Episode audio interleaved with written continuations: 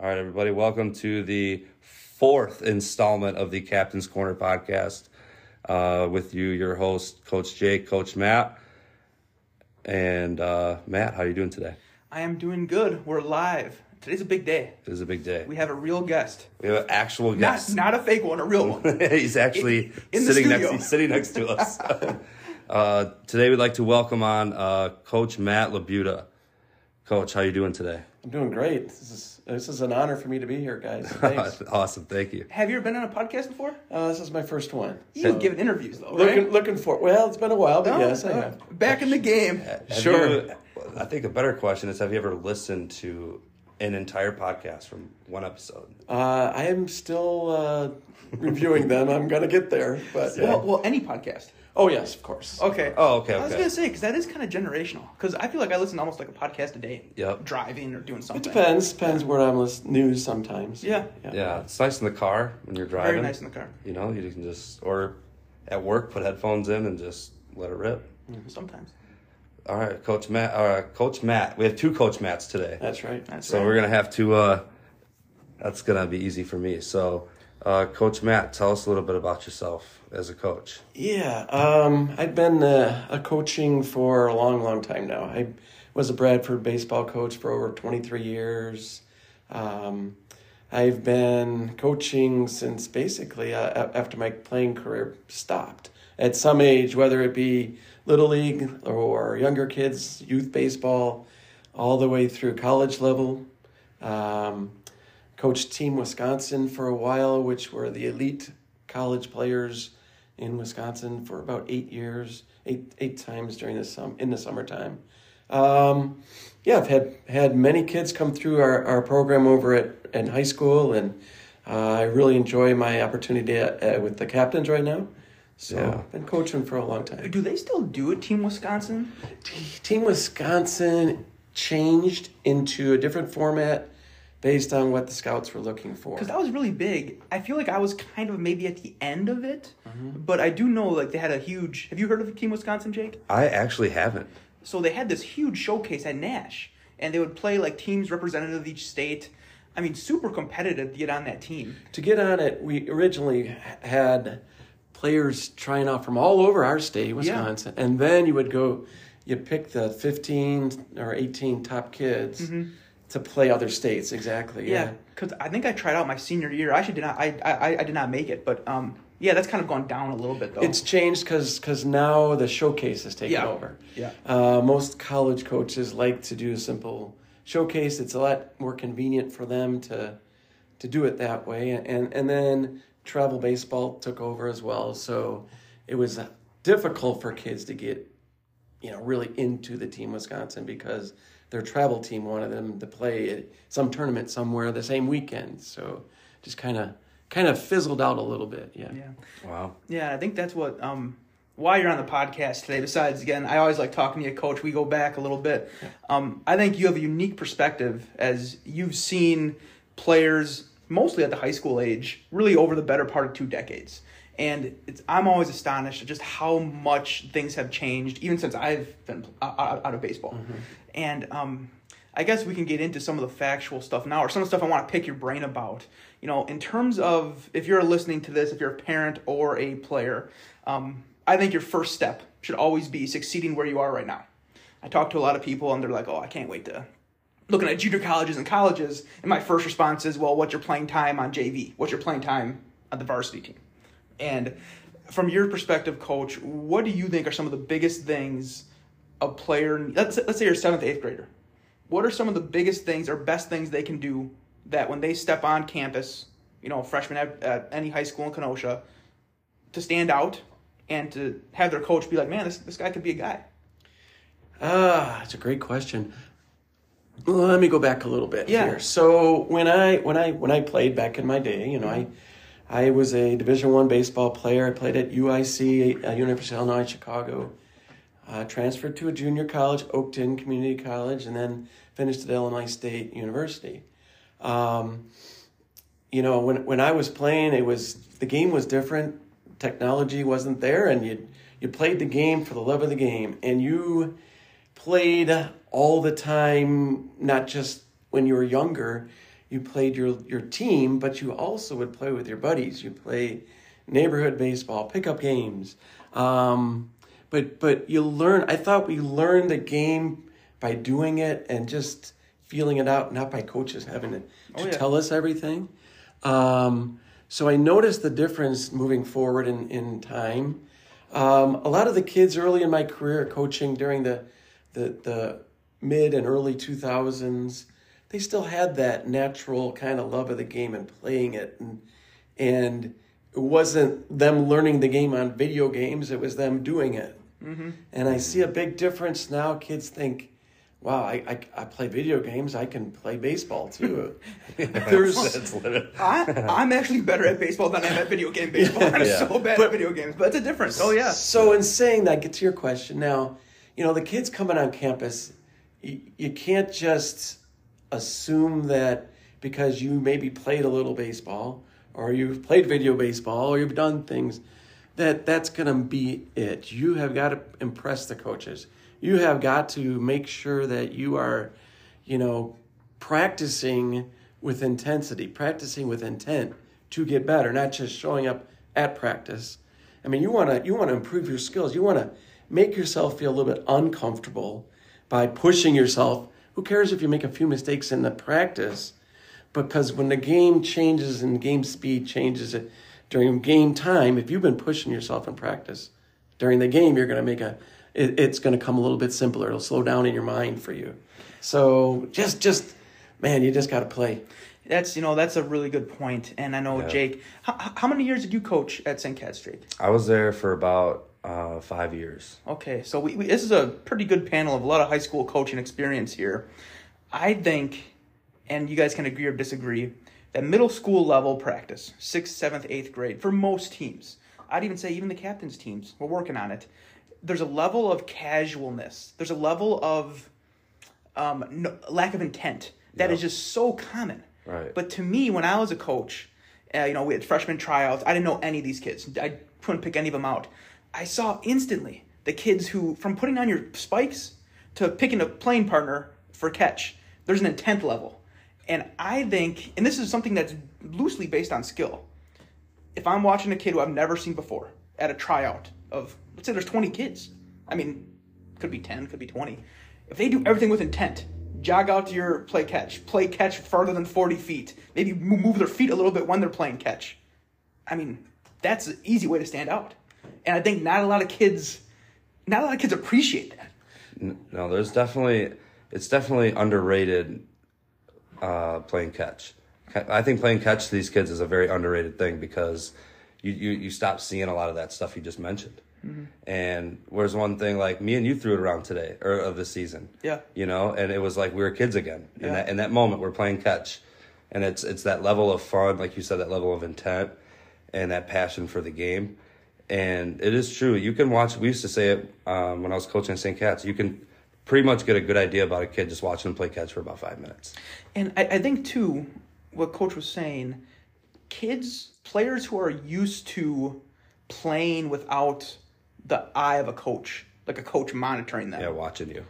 I think will actually play better catch because mm-hmm. they they understand they're doing this to be better. Right. Compared to when a coach is watching you, and especially at the high school level, day one of tryouts, day two of tryouts, you're not going to be telling kids how to play catch, coach.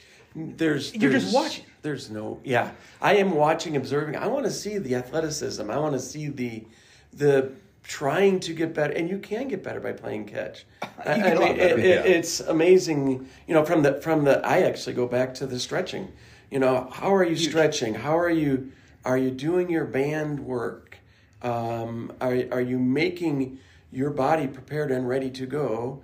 You know, it, it, to the best of its ability, and then and then playing catch by everything you mentioned shuffling your feet moving your moving your hands get in front of the ball you know hitting your partner in the chest whatever it is and then stretching your arm out getting his distance on your throws to make sure that you are getting your arm stronger by throwing. If I was talking to a kid on my team, because I guess I'm coaching 14s now, or even anyone on your team, Jake, guys who are just coming in, even kids who are freshmen and sophomores, if you, it is so easy to stand out, I think, at the high school level. Yeah. It's so easy. Get to the field for practice. If it's outside, wear a belt, wear baseball pants, right? Tie your spikes. That used to irritate me so bad Oh when my kids didn't gosh. tie their shoes. You no tie idea. your shoes. Mm-hmm. Run out to play catch. Play catch with intent. If you do that, I actually think if you do that, you'll make most high school teams. If you do just that. Right, because that's going to stand out. It's going to be different. Nowadays, especially now, you guys going back in the day when Matt, when you played, and um, Jake, I didn't get a chance to see you play much, but Yeah. when when you guys went early on in my career, that you know, guys monitored themselves or they pushed themselves a little bit more too. If their teammates weren't hey, stepping it up a little bit or playing catch the right way, or goofing around, guys would step in and say, hey, get it together. Let's practice right. Let's get it going. Um, let's make it happen. Not, not, not. Let's just show up and because I got to be there, but let's show up to get better and be a better team and player. I think that's a great point because that's something that I was trying to push with some of my kids this year too. Was that when we played, and um, I'm sure it was the same way with you. You pushed each other on the field, even in practice, right? You're giving it to your teammates a little bit, you know, like not just when they mess up, but even when like even when they make a play, like hey, get rid of it quicker or something like that. You know, there's just being that like that leader in a sense of making sure everybody's as, as accountable as they can be, you know, and taking Oh. it serious. Yeah. And instead of like the entire field just being quiet, mm-hmm. the That's whole a- practice, there's always some chirping going on, and and that, that that's a big thing I see is a difference. And you know, I guess I do want to dig into that. I really want to dig into what you think makes a successful team because that to me, Yeah. I think about that all the time because it's just so weird. I want to dig into that, but before we do, you know, so we talked about being prepared and having intent at practice, right? Having intent day one of tryouts, having intent in the weight room when for high school, that will immediately set you apart. Number step, be on time, have intent. Boom, boom. Number one, number two. In terms of let's get into a little more like physically. Do you think um, when you see like this new crop of freshmen, sophomore, these new crop of kids coming in, anything that's glaring that you see across the board as like lacking? Like, man, these guys just aren't getting this. Oh wow, that's a, uh, from the weight room perspective. I, I would say a lot of kids haven't done much yet. Yeah, that's true. and they don't know how to work out. I, I don't see that as a big issue for incoming freshmen now. I mean, I, you have to teach them a routine, but I did notice in the past, in the day of, you know, even Nate McCollus and those days and, and, and guys that came in, they had already been weight training or doing some kind of, you know, physical skill, physical improvement, and they came in with a better a better physical physique even you know at the time. Um, you know you have once in a while you have a, a somebody that has been working out but i think that it's so important nowadays to do that. Um, but I, I guess from a from a playing from a baseball standpoint it's uh, yeah i uh, that just knowing your swing just knowing your your mechanics as a pitcher um, used to be so far they're farther ahead than where some of these kids are now. And they're they're more robotic now. And i think before it was you used your natural ability. And as a coach i was able just to tweak little things here and there.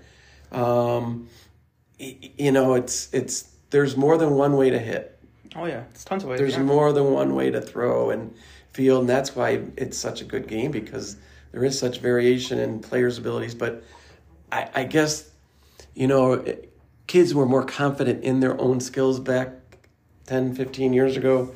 Now it's it's they're relying on the coach too much to tell them how to do it. I guess I'm going that direction. No, Yeah. I think that's a really good point, especially when you think about and what I saw a lot, and maybe this is a combination of everything you just said, or maybe I'm just thinking differently.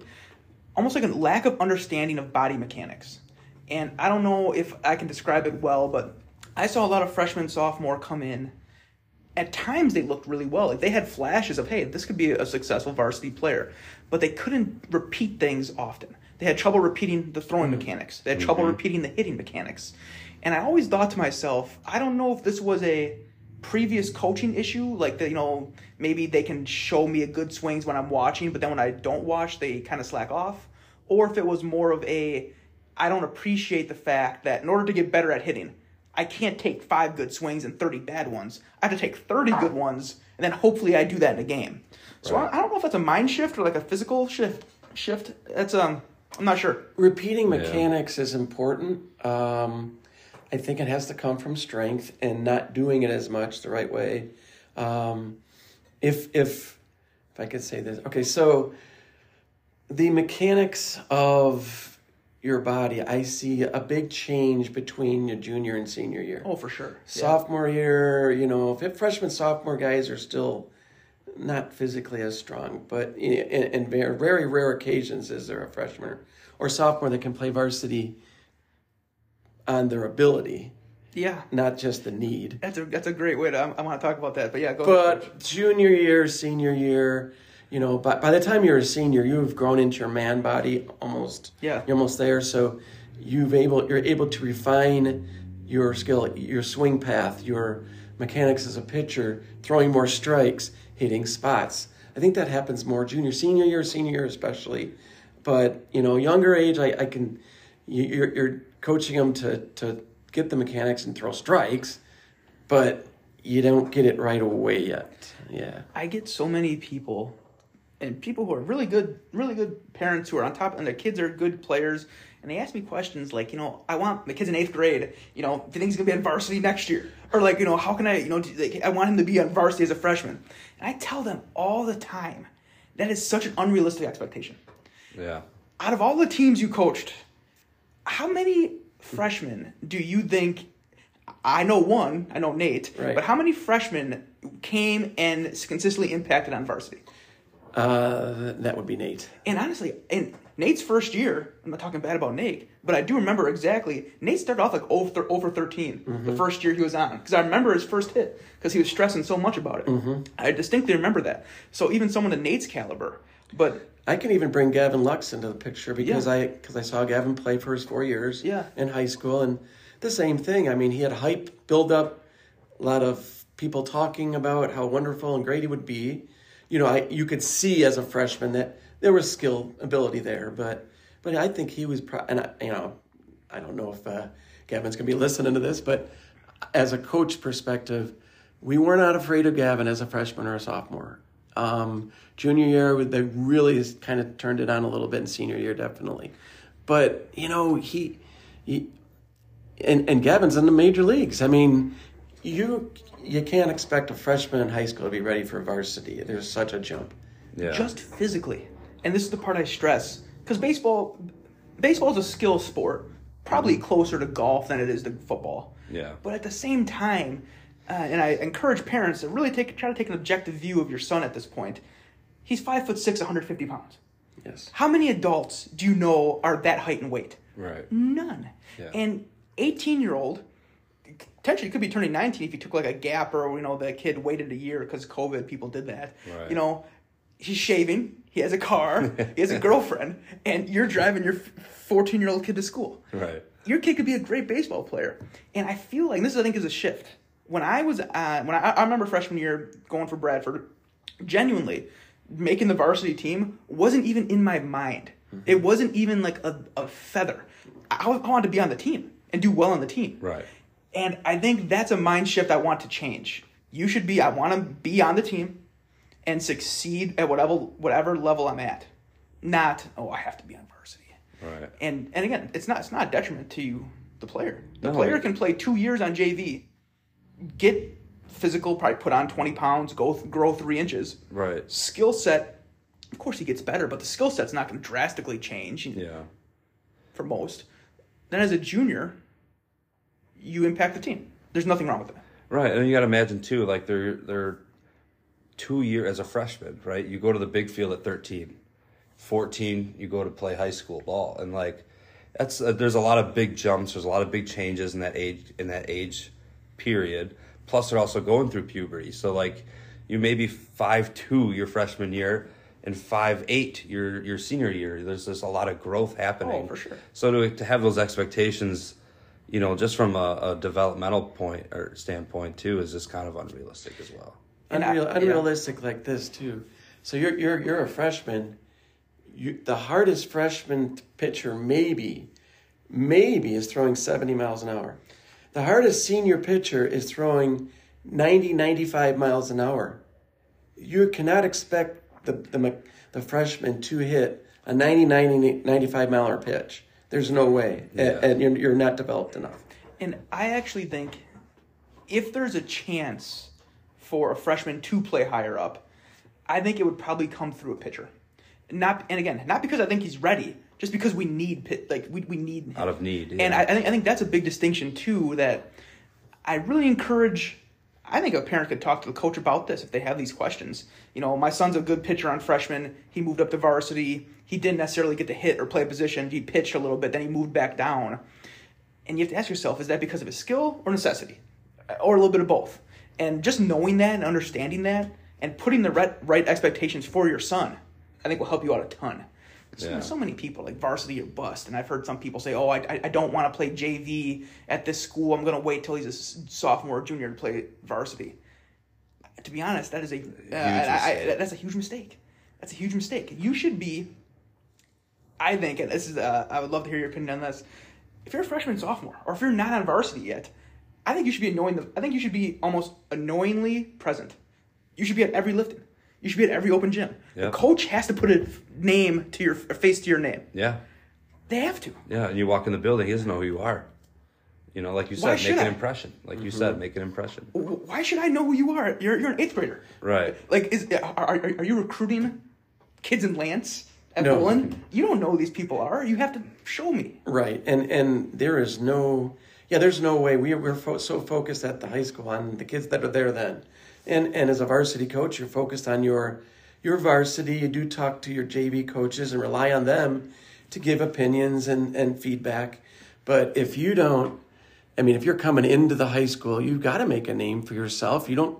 Your expectation should be making the Bradford or making the Tremper or making the IT or whatever school you go to, making that that team, being the best you can at your level, get reps, hitting, fielding, throwing, and that reps don't all just come in a game. Your reps come during practice. So so overtraining during practice, you know, making yourself take more balls. Ask the coach, can I take a few more ground balls? Can I take a few more fly balls? You know, catchers working with a, a coach because sometimes catchers do get neglected. Catchers uh, get neglected. during, during during practice because coaches have limited resource, limited time, and There's limited no good way to put them in. Like, Yeah. There's no good way to put. I mean, catching, and I, I've said this. Catching, catching has to be caught almost separately because Right. you can't really. You can mix them in kind of with cuts, but you really can't. Right, You really right. can't. Yeah. Yeah. So so I mean, you just make yourself better at the level you're at, so that you do improve, and you know your expectations aren't. You want to be successful. If you're a freshman, you want to play varsity. You're a freshman, you want to play varsity and sit on the bench or get sporadic time here and there, and you know not bat real well and not hit real well. Your confidence goes down. But if you play at the JV level, one or two, whatever it is, and you're feeling success, your confidence is building, your interest in the game keeps going, and then you know you physically start to develop year by year. Now you're ready for varsity, but it's a process. And I, I love that term process because this has actually really negatively affected me when I went to college. And it's it, it happened to me in college, but it could happen to some kids at the high school level too. You walk into a program and you think that the coach expects four solid years of you as a starter in the program. It's just not true. At, at any level, it's a progress. It's a it's a process, and coaches know that. Coaches know, and as a parent, you have to make sure your kids know that. Mm-hmm. Right? If you're a freshman coming in, wanting to be on JV, wanting to get better, understand the system. This is a new system to you, right? This isn't where you've been in. Understand it with the goals of. I mean, geez, you could be sit the bench and be a, a kind of a utility guy, and you have one stud year as a senior, one really great year. Yeah. And in my mind, the coach has done his job. He's developed you to have a great year. Yeah. So out of three years of development, one year of success. And I don't think a lot of people understand that. No, because not everybody's paths are the same. Most people's are different. E- Everybody's different, you know, and everybody's at a different level. Everybody's at a different um, physical, mental level. Um, that's something also to you know Yo, to for take sure. into account. So I want to talk now, and this is the part that I really want to bring you on for. What do you think makes successful teams? And I, I get it, you know, we got to have good players. That's all true. But we all know, and anyone who's listening who doesn't know this, I'll tell you this is true. There are some moments, some teams that their result is better than you know the the players on the team. You know, you get more wins than maybe this team on paper should have. And you know, I think I've been a part of maybe three I consider like great teams. And I just want to know what do you think makes that mesh, or what do you think causes that difference? The successful team, um, camaraderie, Yeah, uh, pe- players players playing for each other, playing for the team. Uh, I really have to say they have to buy into the coach's Yeah. philosophy, not just the head coach, but assistant coaches as well. You know, you you have to it you have to realize that baseball is the team game with individual times where you have to be at, at the plate or pitching, field the ball. But if you know your teams are behind you and your teammates are behind you, I, I think the better teams kind of pick each other up. I know Jake, you mentioned it. They support each other. They pick each other up. they push each other during practice. Uh, they they aren't so concerned about individual statistics. Um, you know, the statistics take care of themselves. But all and also in hindsight, I guess statistics are just a measuring stick for coaches. You know, players can be hitting the ball hard all over the field and get nothing to show for it. Yeah. But the coach sees that they're they're it's gonna break through. It's gonna break through. Hits will fall. Hits will fall eventually. You we know, all we all know that you can fudge the numbers with stats. Yeah. baseball stats are the things that irritate me the most, Uh, and that's why yeah. I, I hate. I love talking with baseball guys, but I hate talking with baseball guys that are like, "Oh, you know, I actually should be starting because against lefties on day games, I'm hitting 315." okay, Right. like we can all manipulate these statistics, Yes. Yeah. and you can justify your statistics. But I, I agree, and you know, the teams that I think that I played on that were great teams. I think the year we won state in 08, Yes. I think that was a great team. Um, 2008, uh, Coach Abuta was a head coach. I was a player on that team. We won state. Uh, I think that was a great team. I played on one summer league team that I think was great, and I think I played on a men's league team first year out of school. I think that was great. And what I saw that was the same in both of those, or all three of those teams, was positive peer pressure. You know, peer pressure has a negative connotation. You know, peer pressure like the you know smoke cigarettes or something, but there was a positive peer pressure where I felt, especially in the 08 team, that I can't let these people down. Where it's like, you know, I'm not playing. and This is no offense to you, coach, but like I wasn't playing No. for you. No, we know. Like, like I wasn't playing, and it should be that way. Yep. It's not the coach's team. I felt that good teams have an atmosphere of hey, we have to win for each other. And again, at, at that point, I was a younger player. I was like, hey, I gotta do this for these seniors, like, or I gotta do it for these guys. That type of thing. I mean, how do you build it? But I, I think I, I think there's something there. Every team that I've been on that's great had that kind of atmosphere. Yeah, I mean, even uh, I was a part of a state championship team too, and it was the same way. And I, I would, I, I like that you said that peer, pre- uh, positive peer pressure. What? Give me an example of that. Like my if you were on the field, like just something you would say. I mean, well, I guess I'll give you two examples of it.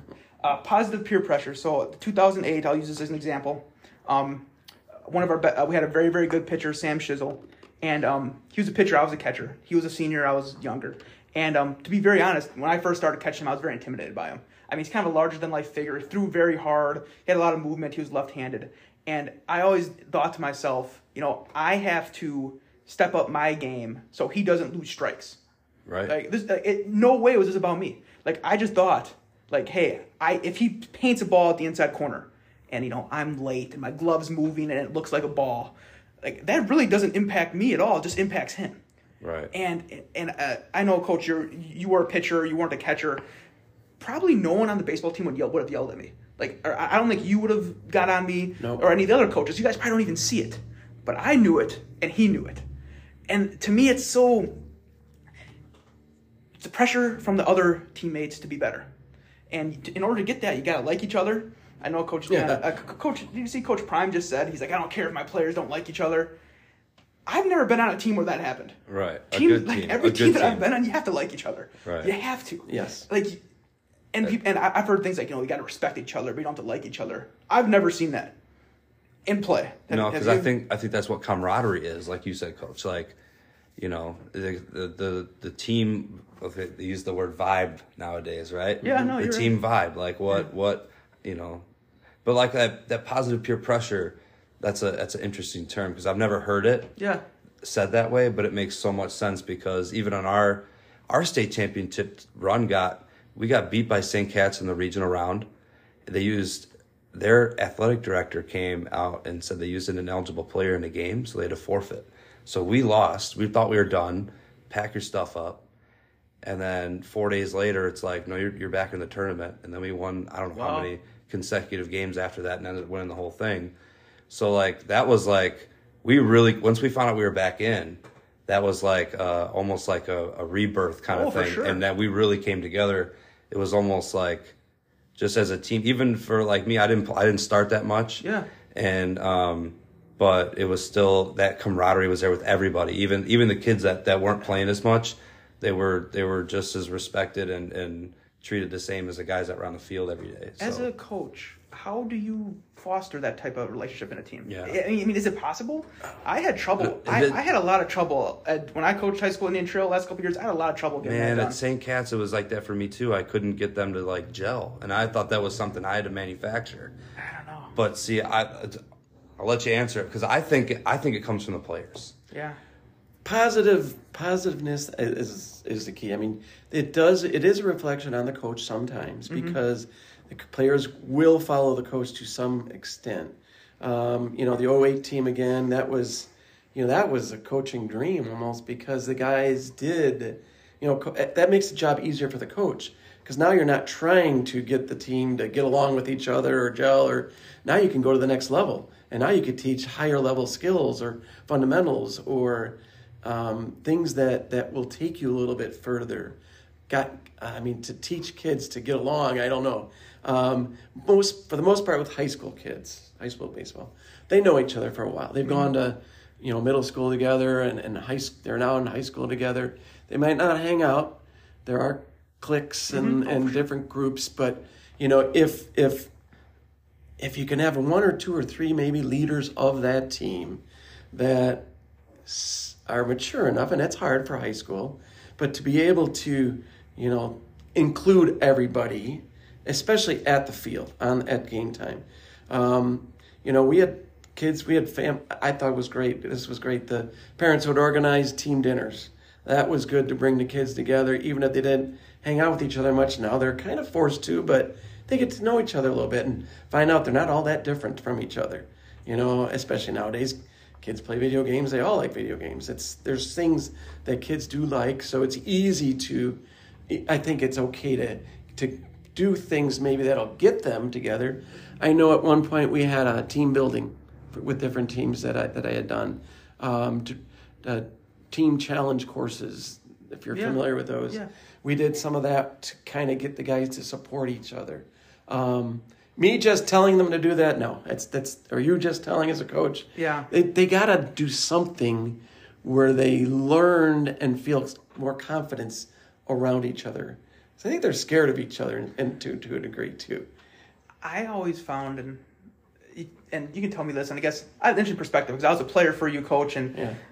I always found the last couple of years coaching, I was amazed at how disconnected I felt to the players as a coach, and I never thought that would happen as a coach. I always felt like, again, I felt like, hey, I'm a younger-ish guy. You know, there should never be a barrier. Like, hey, you got an issue, you can tell me.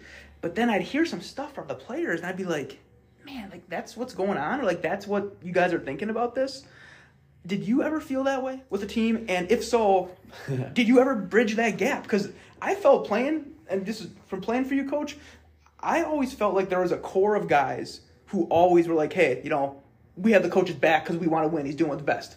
Uh, and again, there's always going to be stragglers or some people who have negative attitudes. That's just life. But I always felt in the three years I was in your program, like the core four or five kids like, hey, you know, we're doing this to win. It's coach. Let's go. Let's get behind him. I really did feel that. Um, what are your thoughts? Yeah, disconnected. Um, e- generation, there is definitely generation differences and gaps. Oh, for sure. And as as the older I get and coaches get, that happens. Um, times change. I mean, I think one that kept me a little bit more connected might be that I have my own kids. Oh, yeah. And I can see what they do at home in terms of video games, phone, on their phone, on Snapchat, on whatever app they're on. and I kind of keep updated a little bit with what's happening. Um, and then both of you know two boys, two of my boys did play for me. You know that kind of helped me to stay a little bit as I got older. You know, connected. Yes, but I did also feel at some point there was disconnection, and I think partly though the disconnection was, you know, eh, maybe I was a little bit more intense and strict on the baseball perspective and wanting more out of them. And maybe in personal lives, they didn't have somebody pushing them as much. So I saw myself make that as a coach had to adjust. Do I, well, I can push, I can put Matt, push Matt Richer around a little bit more than I could push Matt Lure maybe, or, or somebody of that, or, or, or, uh, Pete, Pete, um, Jerkovic or somebody different. But you know, it, it as a coach, you gotta, you know, you don't want to. You, the saying is to treat everybody equally and fairly. Well, you don't do that necessarily. You do Right. treat them equally and fairly, but but you also got to treat their personalities differently too. Dalton in our office, um, he's the pitching coordinator. Um, his dad was a lifelong basketball coach, and he had a saying. I never heard this before. I met Dalton. It's really good, and I, I want to make sure I remember it correctly. Um, you treat each kid fairly, but not equally. And I thought about that a lot too, because you're right. I found as a coach, you know, what do coaches do? Coaches take you from where you are and help you to get you where you want to be, right? I mean, that's essentially what a coach does. And a lot of times that process isn't. Uh, it takes a little bit of blood and, and sweat and tears, right? You know, Yeah. if I was training you, if someone was training me to run a pretty quick mile right now, there, the'd be a little bit of a disconnect. Yeah, there'd be right? a, lot, a lot of yelling going on over there. exactly, but that's what coaches do. But I felt that too. I felt that some players really, really embraced the idea like, hey, I'm on your side. I'm here to push you. Yeah. And others took offense to it. And that was so hard for me to try and learn. I mean, maybe you never learn it. Maybe it's just a process. I don't know. But I found, so in talking about teams, I think the best way to put it, when I saw great teams, and I don't know, have you guys ever heard of the 80 20 principle? You guys ever heard of that before? Where like 20% of whatever group will give you like 80% of your results. Mm-hmm. Like it's, it's say it's like in science where it's like, you know, 20% of your clients give you 80% of your revenue, stuff like that. I found on teams that were great, there was that 20% group, could be three players, that formed the core. And everyone else kind of knew that and accepted it ex- positively. You know, like we had an identity. Right. That 08 team, for example, you know, What was the identity of 18? I mean, the 08 team was that Sam Shizzle's going to keep us close in every game and someone's going to get a big hit. Like, that was the identity. It really was. Yeah. And, you know, we were down. We were down a lot in a lot of games. But literally, the mindset was keep us close and someone will get it done. It was never, and I know this is not your coaching style, coach, but people were never like screaming at each other. People weren't like saying, like, hey, you got to pick up your game. It was really a sense of, hey, we have five innings to score three more runs. Like, we can do this. Right. And I felt like that's a hard. How do you shape a team's identity? Like, how as a coach can you shape it, or is it done by the players? Um, I I think it's done mainly by the players. I, I give the players ninety percent of the credit most of the Oh, time. have I mean, yeah. it, it's it's it's their it's their will and their wanting to win and their character inside. Um, yeah, I, I like I like how you made that 80-20 uh, comparison. You know, I think if the kids were, uh, I mean, eh, the players themselves, not into it, it could go the opposite direction. Oh, And we had so much success at Bradford. I really feel like the the, the kids did want to win and want to be there, and they convinced their teammates to do that. You know, prior to COVID, I, I mean, I don't, the teams that we had at Bradford, we never had a losing season. I mean, it was amazing how how each year in and you're out, the success was there. and you know the culture, and maybe you saw it, but I know I saw it as a player. After we won state, the culture shift was, hey, if you're going to be a part of this, you better be getting after this because we're like we're here to win. Like this, this is not a suggestion. I, I, I heard, I, I heard this recently, and I kind of got a little fired up. One of the players I was coaching for high school said, "Yeah, I really want to get some good reps in during the high school season so I can have a good summer." I told him if he was a kid on my team, I'd cut him right there. like, but like that's the different atmosphere. When I was playing at Bradford, it was, and we all played summer ball. We all wanted to get recruited. This isn't like unique to us. Right. Our focus was we are going to put a run at state every year. And maybe the kids have to see it because we saw it firsthand. Mm-hmm. Like we knew, like we were there. We were telling stories about state. Maybe the kids have to experience it to buy in. I, I think that's a big part of it. I, I know that um, you're, you're, there is a shift in, in parents thinking, kids thinking. You know, that I don't know, the travel ball thing has grown and, and, and to a, to a point where I think it's a little bit more.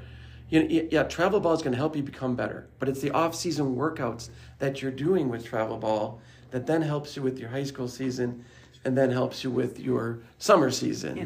It's the training you get from the from the, the captains, for example. It's the training that Nate can provide, that us as coaches we can provide. That's going to. We didn't back in my day. We didn't have that off-season training. Yeah. I, I don't know how much there was. I mean, I know maybe in your era there might have been, but there wasn't a lot of off-season training. But that's what's making kids stand out and be a little bit better. Yes. It's not. I- I mean, I'll tell you right now, a high school team. When you tell me if you go against Oak Creek or Franklin, and they got six, seven pitchers that throw eighty-five plus, that that's better than some travel team you might go against and play. Unless you play for a real elite team that travels around the country, maybe you're going to see that all the time. But if you're, you know, for captain's program, you're going to see good pitching, Oh, yeah. but you're not going to run up against a team that has 85, Several of those. several I- of those guys. I say this all the time. Anyone who will listen to me, which if you listen to this podcast, I guess you want to know. High school baseball, competitive high school baseball, and I guess there could be a world where you're playing some, you're playing in a program that's just not very competitive. But my college experience was way closer to my Bradford experience than even when I played travel ball. And I, I played pretty competitive travel ball, but there's a different atmosphere when, hey, I went 0-2, um, or I went 0 for 2, I was rolling over the ball, I'm going to make an adjustment for next game, compared to this is a playoff game, there's a runner at third base, I have to put this ball in play to score the run for the team. Right. Like in college, that's an everyday experience. Travel ball, kind of. It's there, but we're about development. That type of pressure to me was, you know, Bradford playoff baseball prepared me for regular season college baseball significantly more, I think. Oh, for And just that kind of pressure where, you know, this is a high school team. There's, there's guys who want to play that you're playing. You have to earn your spot. You have to keep your spot. Yeah, well, You know? and you're wearing your school's name on your chest. You know, that's that's part of it too. Because when you That go to to me- college and Do you think, Coach? Um, and I, I, don't- I don't want to just limit this to Bradford. I want to limit Sure. this to all high schools. yeah, that's fine. I want to say this tactfully. Has travel ball, and I'm looping in all travel ball here. Do you think travel ball has negatively impacted or lowered how much people care about high school baseball? I would say that maybe it's a little bit of I got to watch this too. Too much baseball. Mm. Meaning If there's always it's another just game. another game. Yeah. It's just another at bat. It's just another inning pitched. Um, and the pride factor of wanting to excel and be the best and win, you know, it, it- it's it's a lot of a lot of baseball. I mean, I I, I am a proponent of all. I would like to see somebody play two or three sports Yeah. during during their high school time. Yeah, and it's going to improve your physicalness and, and your abilities and your and your athleticism.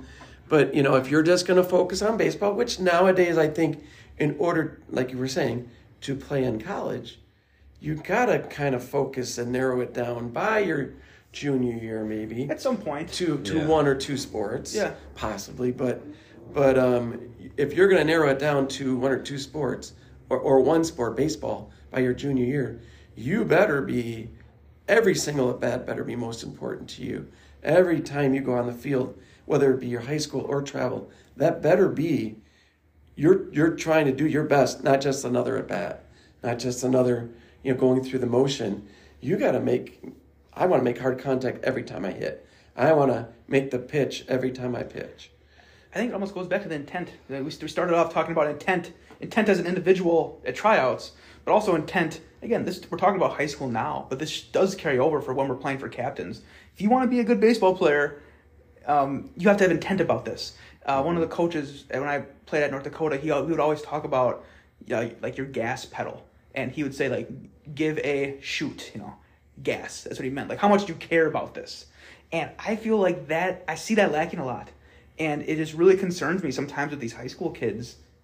I cared so much about high school baseball. Like I, I cared a lot about it, and I see kids sometimes now. You know, it's a rivalry game, and they make an error and I haven't told him. I'm like, if that was me, I wouldn't show up to school the next day. Mm-hmm. I'd be too embarrassed to show up to school the next day. Couldn't for do sure, it. For sure. And I mean, is that true? Is that not? I don't know. But it's the idea that if you want to be successful, you really got to care about this. Yeah. And I think that maybe a too many games. You think it's too many? I don't want to say too many games, but maybe not caring enough about each game. Yeah, I would say the high the high school season is is the right amount of games. Yeah. It's difficult. It's short too. It's short, goes by quickly and and the weather isn't the best. No, it's not. Um, but you know, but but you have it, to be mentally. You have to be mentally solid and block out all of those all of those factors. And and again, like the weather, you got to block that out. You got to block out if you make a mistake. But you also have to make sure that you're you're you're giving it everything you've got, and it begins at practice. But all but so that you're ready and prepared for game time. But I, I, I sometimes I don't see that at, at the travel ball all the time, you know? Yeah. You, you don't. Those standards start. I think it's really hard. To, I think it's really hard to turn stuff on and off. Yeah. Um, I had a kind of a mentor who would tell me how you do anything is how you do everything. I think about that a lot because I have a really dirty car right now, and I don't, I, I don't like that I do. But I, I think there's a lot of truth to that. I've I, I have seen some guys be able to turn it on and off a little bit, but by and large, a team that practices lazy, a team that doesn't get foul balls. I notice that mm. all the time. I do a lot of umpiring. I do a lot of umpiring. Mm-hmm. And it's crazy how I see just so many things repeat. You know, if I have a team that between innings, like random kids like sprinting out to me, giving balls, like, hey, I got three foul balls. The on deck batters like sprinting to get foul balls, like just really small things.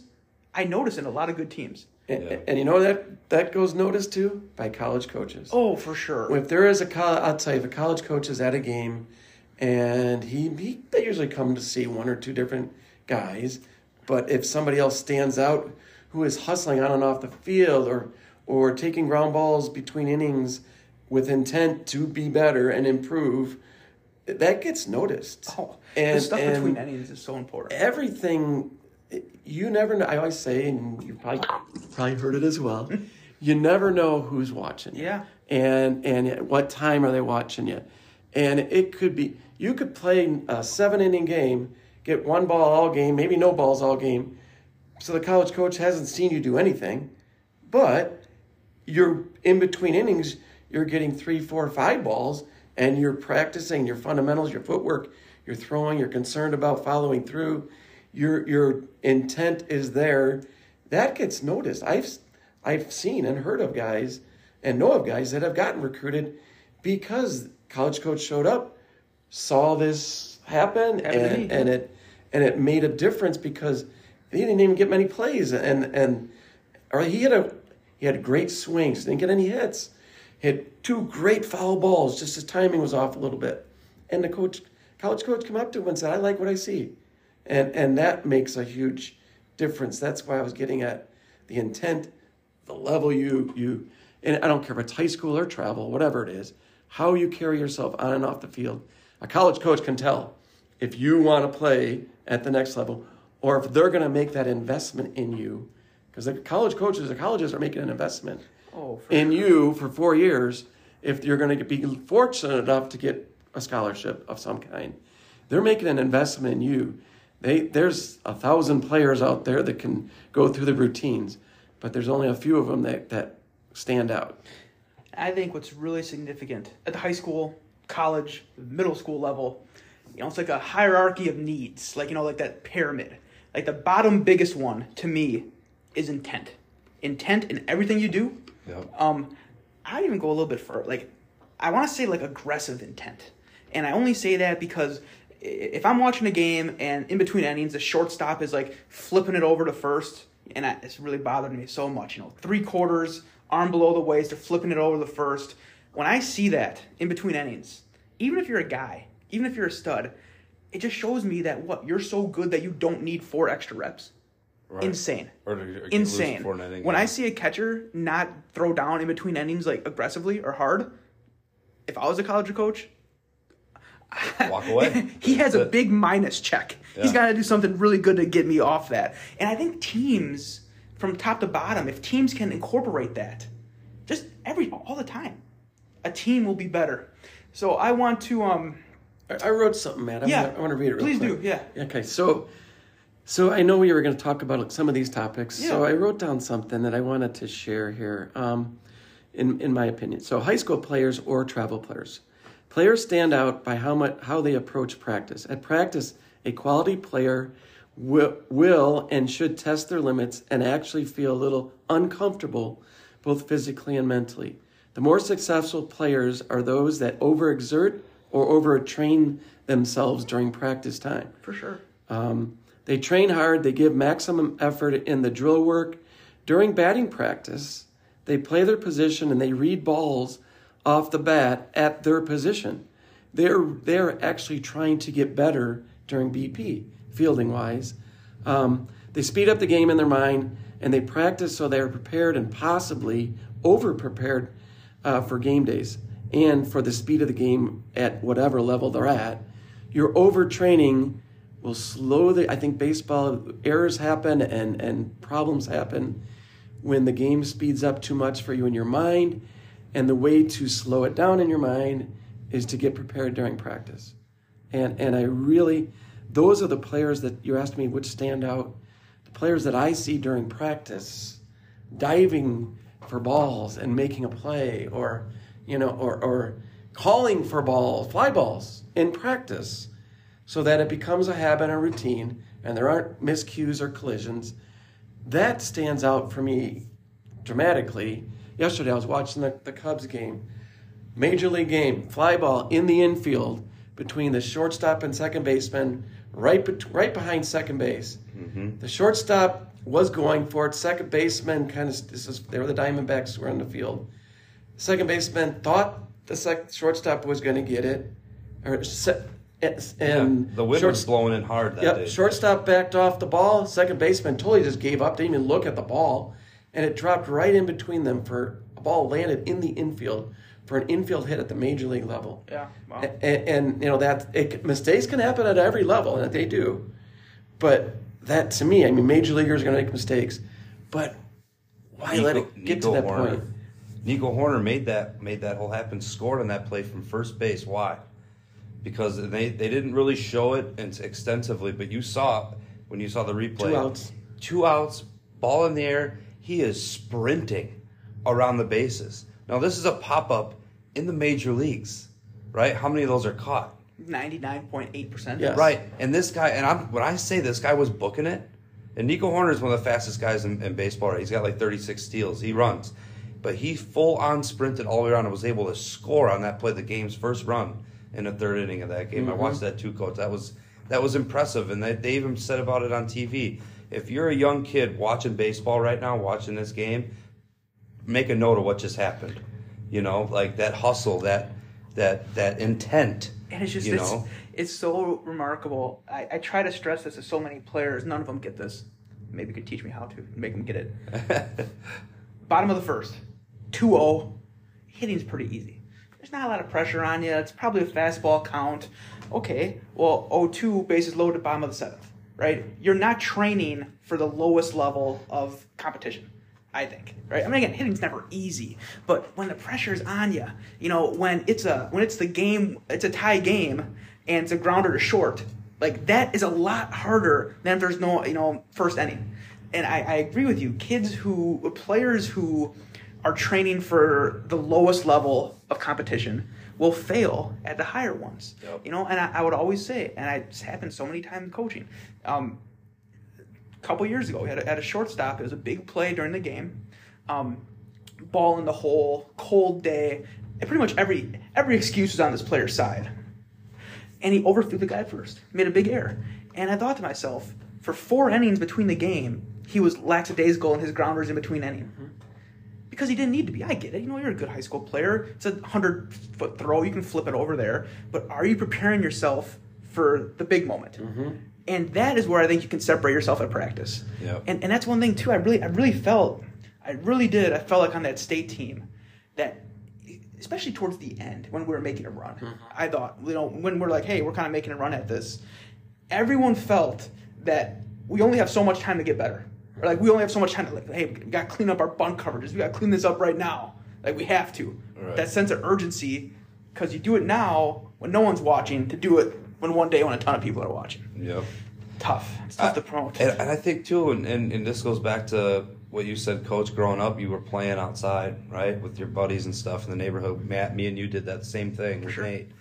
Nobody was, nobody's up there with a wiffle ball bat saying, "All right, guys, here it is, top of the first, one out, Exactly. bases empty, 2-0 count."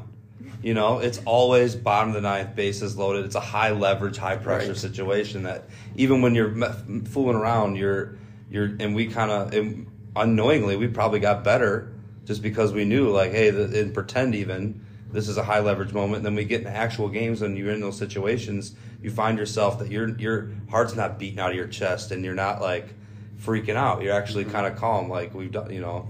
Tough. Right. It's That's- tough to be that level of calm in those big situations. It is. It is. But I mean, I don't know. For for for me, it was almost like at the end, it's just baseball. Like instead of stressing out, right? uh, You have that intent, have that. You know, you obviously want to do good.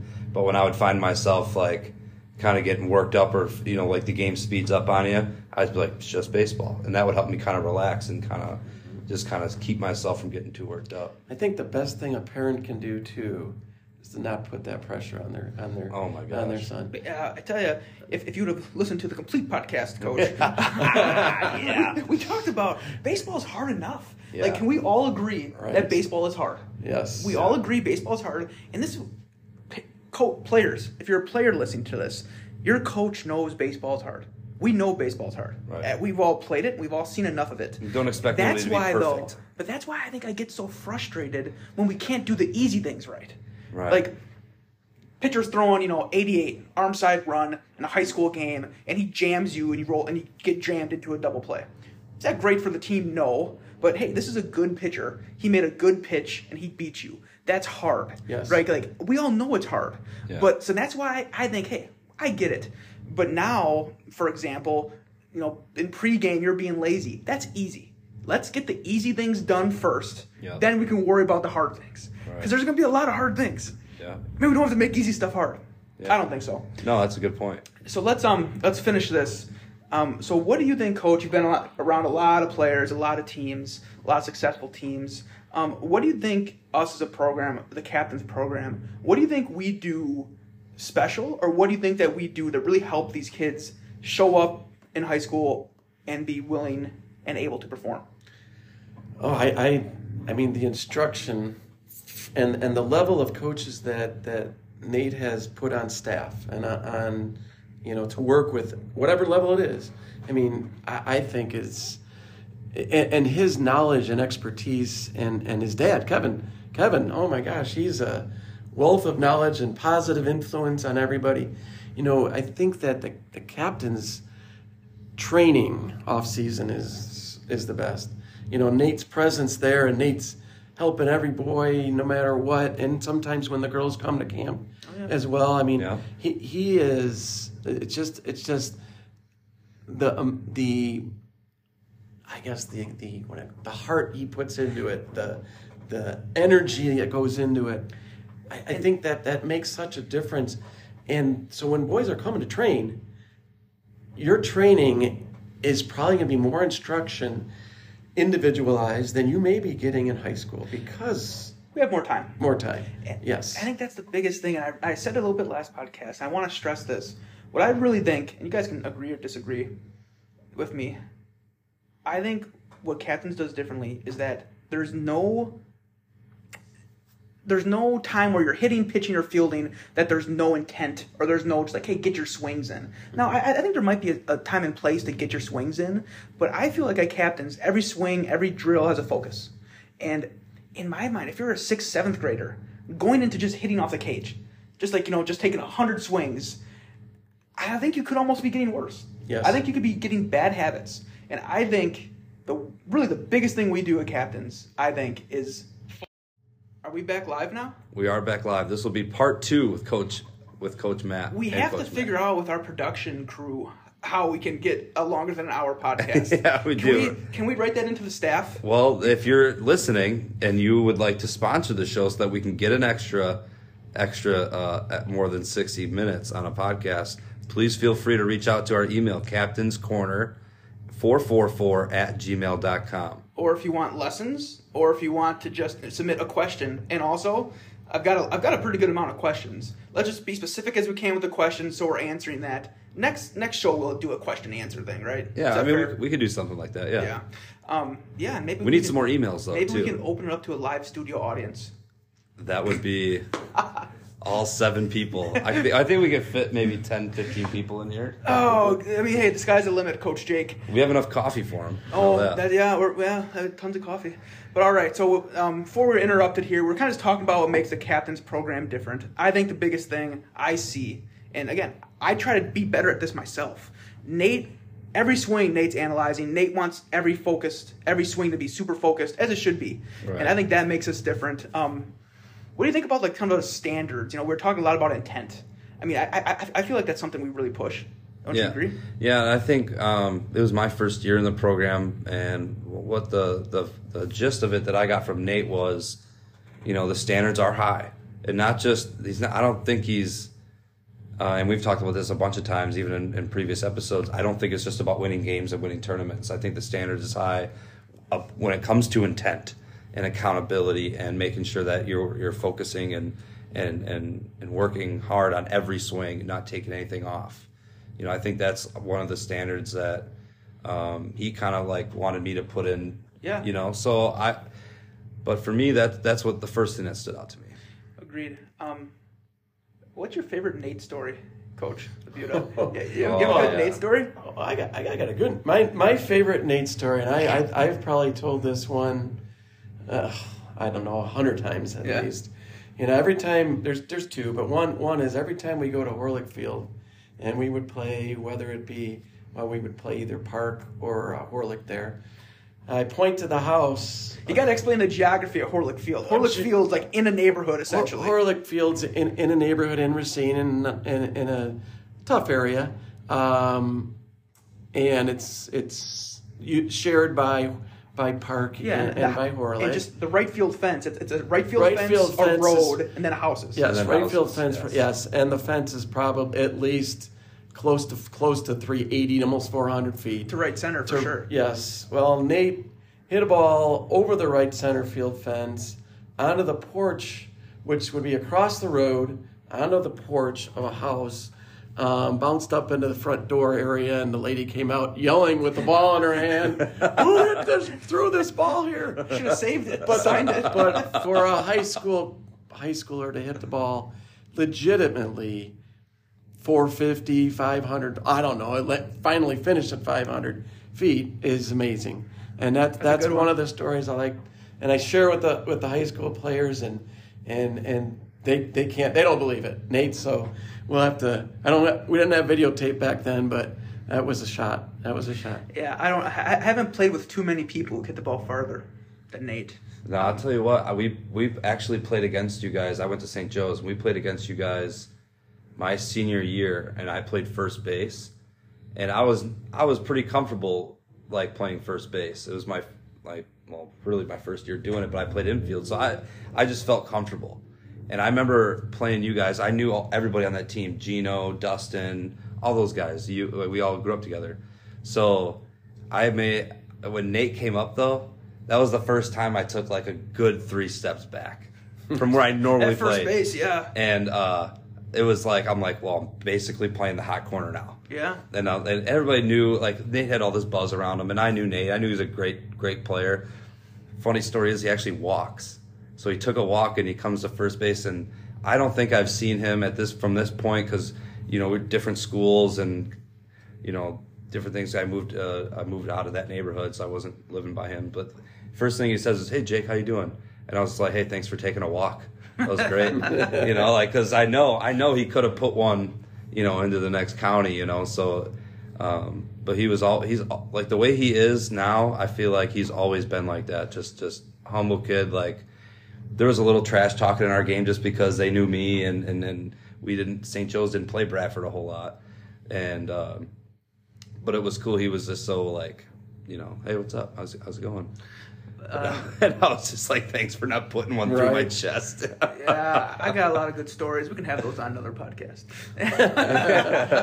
so, uh, what, what questions you got for Coach? Okay, so I have a, a question. This is from a coach's perspective, right? So, um, you obviously have a lot of years of experience, and I'm my feet are barely getting wet. Okay, like I dipped my toes into this my first year head coaching. I head coached at uh, the JV team at St. Cat's a couple years, but this is like the first year that I have like I've had real ball players. So my question would be like throughout even this could be even your playing career, like what coach did you have at any point in your life that really influenced you to kind of want to be a coach and want to be that mentor for for young ball players? Um, my high school coach was a big influence. Uh, I, I went to Notre Dame High School in Niles, Illinois. Um, Notre Dame has it's an all boys high school, Catholic high school, similar to St. Joe's, and not not all boys, but Catholic. right. Anyway, um, he was he was a scout for the Chicago White Sox at the time. Um, you know, I was fortunate enough to had a couple tryouts in the day for for him, and actually at Old Comiskey Park with the White Sox. Uh, I was I was I played pitcher in college. I had high school. I could play middle infield, outfield, wherever. But um, was that's what my bread and butter was to be able to pitch, and I had to try out with him. Just just his his you know um, way he went about things and, and motivating us to be better and play better and encouraging and getting the best out of all the, the players and wanting to win. I mean, win was winning was important. Um, Notre Dame had a, at the time, a little bit before my time, a player named Greg Luzinski, who was a major league player with the White Sox and Phillies. Sounds and- familiar, honestly. and um, you know that was our, our claim to fame at the time. But I guess I guess he he was a, a, a the way he went about his business, treated people fairly. He ran camps. He instructed. He coached. He taught. I worked for him actually in summers, uh, doing doing camps as well. Um, so I, I I reflect back on that and and that kind of really got me jump started into into wanting to continue to play baseball, but also to get into coaching too. Yeah. Yeah. That's awesome. All right. So the last question. Okay, Matt, I don't want you to say a single word I won't. because you have bizarre opinions on this. I've heard that before. Okay. And I want you to give an honest answer, Coach LaBuda, okay? Do you think Field of Dreams is a baseball movie and why? Wow. Um, You've seen the movie, right? yes. Okay. Yes. Yes. Okay, yes. we- It's I'm actually, sorry, we did It's assume actually that. currently on Netflix. Yeah. right? Yeah, we It is did. currently It on is. Netflix. Yeah. We, It well, sorry for assuming that, but I'm. Uh, did Field of Dreams like bring back some memories? Yes. Uh, there is some baseball nostalgia in it. Um, you know, it, it, it it's more of it's more of you know the time it brings back memories of when you play catch with your dad. You know, and, and you're and you know I, I guess I would say it's a little both. So I'm not gonna take either side here. Um, That's not fair. That's a real bad answer, Coach. I you know, again, like I said, I usually when I want to learn about icebergs, I watch a Titanic. you know, that's very much what that movie's about. So similarly, if I want to learn baseball, I guess I watch Field of Dreams for some content. Um, but okay, so you're in the middle. Listen, if you if you never got to see Field of Dreams, how would you ever know who Moonlight Graham was? Why do you care who Moonlight Graham? Because if I don't know, I'm just saying. well, you know everything. he had he had all the oppor- he only got one inning. He never got to hit. It's crazy. Well, let me let me jump into this real quick. I know we- we're running out of time here, but you know, I, I pick up a lot of baseball instruction nowadays. There are some pretty good TikToks out there, and there are some pretty good other you know sources to find baseball content. And you know, you know, there there guys are guys are giving back to the game or to younger players, and, and maybe coaches could pick up a, a thing or two. And I, and one of the things I did when my when I when I coach, I do it now for for captains, and I did it for high school. If I come across a good short clip of something, I always share it with my players and, and team. And you know, I I do you know, they get they look at so much on their phones and, and such, but I ask them about it too. So that way I know that they've been watching it, or they I ask them to at least respond back with a comment back to me. If I think it's baseball worthy. Now, if it's Field of Dreams and it's a movie, I'm not going to ask their opinion on that or, or use that as no teaching flaws. tool. I think there's so much good content out there, and Yes, we talked about this a little bit. You know, I follow some people on Twitter, and I think so much. Again, the content varies. I think some's really useful, some's not that useful. Right. But what I think is so interesting is when I find a coach or a drill or something that explains something, let's say about hitting, that like I experienced, but I couldn't put my put couldn't put my finger on it. I couldn't put it into words. I couldn't put it into words. And I think, um, again, I think people, so like I said, I think people kind of poo-poo that a little bit, like, oh, you know, it's a random video guy. It's like, hey, this is an instructor or a guy that played in the big leagues saying what he felt. Um, I, I will say sometimes if I was a player and you saw something, if you're like, hey, if I'm a player and I saw a TikTok, and it's like that's an interesting way to put it. My coach isn't saying that. Maybe if you talk to the coach, because it's probably close. But there's been a lot of um. I, I agree with you. I have learned a handful of drills and a handful of phrases through stuff that I've seen on TikTok and Twitter and stuff. I actually, I mean, same with Instagram. Uh, I actually have an entire folder. If I think it's interesting, I save it to that folder and I just go back to it. And there's actually a few things I actually used last winter with those kids. One of them being for uh, for ground balls to kind of keep kids from sitting on their heels and waiting for the ball to get to them. You put an object in front of them, like a bucket, right? So they go around it. Yes. Yeah, and so when the ball comes out of the machine or the ball's hit, you have to shuffle your feet and then get back in front of the baseball again. And it just it keeps you from sitting there waiting for it. And you know what's hard with those drills? At a certain level. So if you're like a soft, let's say like a 15, 16, 17 year old kid, I should just be able to say, hey, get around the ball when you're fielding a grounder, move your feet. Like, Right. they should understand their body enough to do that. However, I found some of the stuff that people might think is gimmicky is really good for younger kids. Yes. Because, for example, if you're 10 years old and for the last six years of your life that you've been, you know, out of diapers, you've only, you know, came up to a grounder and just stopped, like dead feet. You might never have felt what it feels like to move your feet through a grounder. Right. So me telling you it doesn't help you at all. You know, it's like you telling me about something that I've never experienced. A- And with that TikTok stuff that we're sharing, it wouldn't be good if the co- eh, if I didn't think it was good and you didn't think it was good, and we wouldn't share it with them. Yeah. But then you have to put it into practice. Yeah. So I'm sharing it with the players. I'm like, well, if I don't have time during our next practice to share it with you, then you got to. They have to take the initiative to go and do it. Because just by watching, you know, the three ways to learn, you you see it, you do it, and, and you, ha- or you have to do it. yeah. You see it, you do it, you hear it, right? Do it with intent. Do You the right have way. to do it all three ways. You see it, you practice it, and you listen to, to the to the correct instruction. And that's literally how the military teaches you to do things. Yeah. Um, yeah, they instruct, and then they demonstrate, and then you execute. And that's that's the same. And you know that, that goes. That just shows you that the things that you learn and can be coached in baseball, this translates into your life, like mm-hmm. in the way that you overcome things or, or take on things in your life. And you know, I think kids. If we we talked about it a little bit about how things have changed. You know, I think kids are really smart now in terms of some. of I mean, again, kids are still kids, so they're still dumb. Yeah. But like, like but, like, but they're really smart now in the sense of like, there's so much good content, so much. I'm in I'm in love with like Driveline, the pitching stuff, like like the RPMs and stuff like that. Because so many times as a catcher, there was stuff like, man, you know, that guy has such good arm side run, or that guy throws a heavy ball, or that guy has late movement. Now they can like give you like, hey, you throw a heavy ball, that because that's because you have this many RPMs. Like they can actually put a number on it. Mm-hmm. And I think to me, so much of stuff that we kind of talked about, well, now you can be like, hey, here's why he's doing it. Here's why I'm not doing it. So try to bridge that gap. I mean, again, all in the right perspective. If I am just a nerd about this stuff and I spend all day on TikTok watching videos, that's not inherently going to make me a better player.